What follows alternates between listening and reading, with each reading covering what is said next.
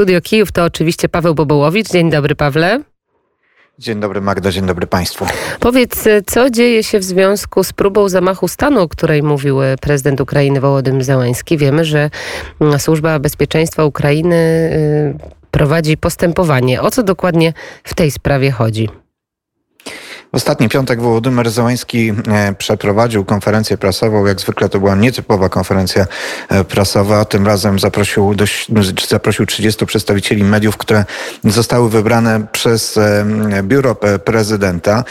To pracownicy prezydenta zadecydowali, z którymi mediami prezydent Ukrainy chce rozmawiać. Nietypowa konferencja, bo trwała ponad 5,5 godziny, czyli długa, chociaż nie tak długa jak ta poprzednia, która praktycznie trwała cały dzień. No i rzeczywiście numerem jeden tej, tej konferencji prasowej była informacja, którą przekazał sam prezydent. Stwierdził mianowicie, mianowicie że otrzymaliśmy informację, że pierwszego w naszym kraju będzie zamach stanu. 1-2 grudnia. To nie tylko informacja wywiadowcza, ale także zapis audio, gdzie przedstawiciele Ukrainy, można tak powiedzieć, z przedstawicielami, że tak powiem, Rosji, omawiali udział Rinata Achmetowa w zamachu stanu na Ukrainie z udziałem miliarda e, dolarów. Tak powiedział prezydent e, Ukrainy, a później dodał, że uważa, że to jest e, jakaś zniewaga dla Achmetowa, ale dodał, że jednocześnie Achmetow jest zaangażowany w wojnę z państwem ukraińskim. Później z kolei zaczął się wycofywać z tego stwierdzenia o zaangażowaniu Achmetowa.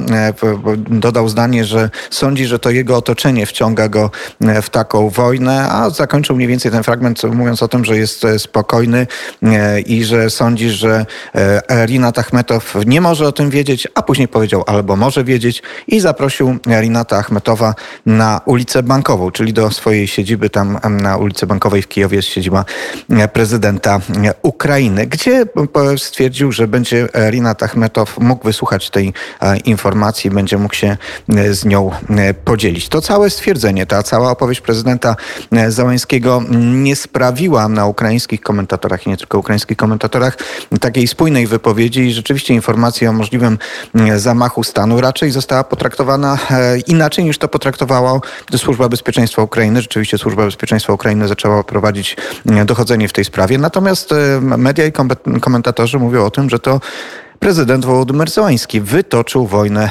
Rinatowi Achmetowi. No, no właśnie, to pytanie to jeszcze, mm, Pawle, o to, co sam Rinat Achmetow na te słowa odpowiedział, bo to bardzo poważne zarzuty pod jego adresem.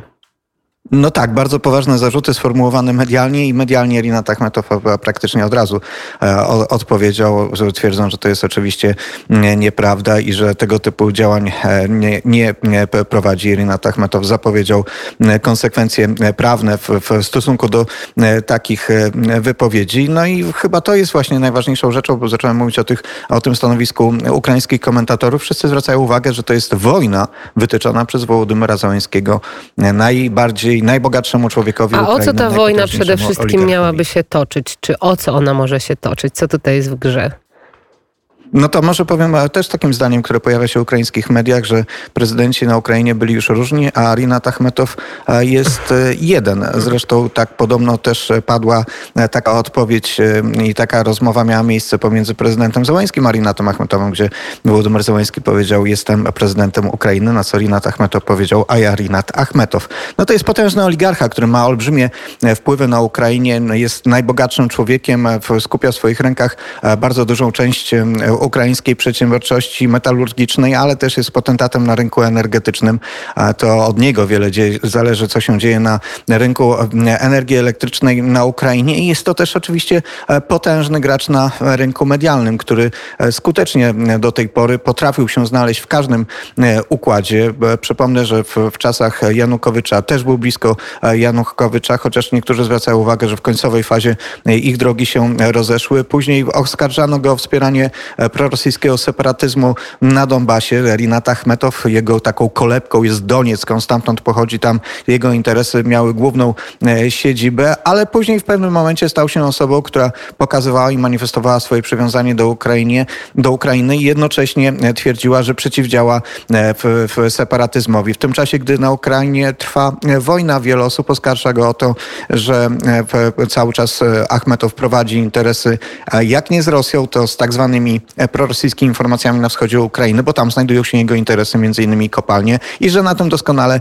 zarabia w czasie, w czasie wojny. No niewątpliwie jest to osoba, która dotychczas wynosiła polityków, miała swoje frakcje parlamentarne i ma swoje frakcje parlamentarne, bo właśnie w tle tego bezpośredniego sporu z prezydentem Ukrainy są też wydarzenia z ostatnich tygodni. W, z najbliższego otoczenia Wołodymyra Zeleńskiego odpadła bardzo ważna osoba, dotychczasowy przewodniczący Rady Najwyższej Ukrainy Dmytro Razumkow, który w czasie kampanii prezydenckiej w 2019 roku był rzecznikiem prasowym i właściwie takim twarzą kampanii prezydenta Zeleńskiego, został odwołany z funkcji przewodniczącego Rady Najwyższej, stworzył swoją frakcję. W tle mówi się o tym, że to są działania Rinata Achmetowa i że Dmytro Razumkow, dotychczas najbliższy, jeden z najbliższych współpracowników Wołodymara, Wołodymara Zeleńskiego, współpracuje tak naprawdę z ukraińskim oligarchą i tworząc nową frakcję zagroził stabilności rządów komandy Z, jak się nakrywa, nazywa to środowisko Wołodymara Zeleńskiego i właściwie umożliwił,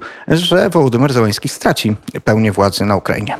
I jeszcze pytanie związane z tym, co pojawia się w kontekście Stanów Zjednoczonych i ewentualnej pomocy przy tym, jak Rosja zaatakowałaby Ukrainę, albo ewentualny taki atak Rosji na Ukrainę by się odbył. Pojawiają się takie informacje, między innymi wywiad New York Times i Samuel Czarab, który jest takim ekspertem w dziedzinie wojskowości, powiedział wyraźnie, że Stany Zjednoczone nie pomogą Ukrainie, że jedyne to, co można się spodziewać, czego można się spodziewać, to to, że będą to sankcje gospodarcze i dostarczanie na Ukrainę broni ofensywnej. Czy taka narracja też przebija się na Ukrainie? Czy słychać właśnie takie głosy, że Ukraina nie będzie miała tego wsparcia amerykańskiego? To znaczy może inaczej, bo raczej Ukraina nie liczy na to, że tutaj wylądują amerykańscy żołnierze, ale rzeczywiście liczy na to wsparcie przede wszystkim jeśli chodzi o dostawę e, broni i wsparcie polityczne. I tutaj e, jakby brachuby e, polityczne ukraińskie nie są zbyt naiwne i Ukraina ma świadomość, że szanse na żołnierzy amerykańskich czy żołnierzy NATO na jej terenie, które, którzy prowadziliby działania bojowe są nikłe, ale jednak pomoc militarna Ukrainy od 2014 roku, największa zresztą z pomocy udzielonych przez wszystkie kraje zachodnie zachodnie e, jest potężna, bo doprowadziła do modernizacji ukraińskiej armii. E, przypomnę, że są to m.in. Javeliny, olbrzymia e, ilość amunicji, która przypływa ze Stanów Zjednoczonych, a ostatnio na przykład były to też dwa kutry bojowe, które już dopłynęły do Odessy z Baltimore i teraz będą służyć w amerykańskiej, w ukraińskiej flocie marynarce wojennej, więc jest to realna pomoc wojskowa, na którą Ukraińcy oczekują, a wsparcie polityczne też dla Ukrainy jest ważne raczej nie sądzę, żeby ktokolwiek sądził, że w najbliższym czasie jest możliwe pojawienie się tutaj mm, w formacie bojowym, bo oczywiście amerykańscy żołnierze w takim formacie szkoleniowym są, ale w formacie bojowym raczej się tutaj nie pojawią. E, I na koniec pytanie, Pawle, jak odebrałeś informację, że Robert Lewandowski nie został piłkarzem roku, tylko zajął drugie miejsce?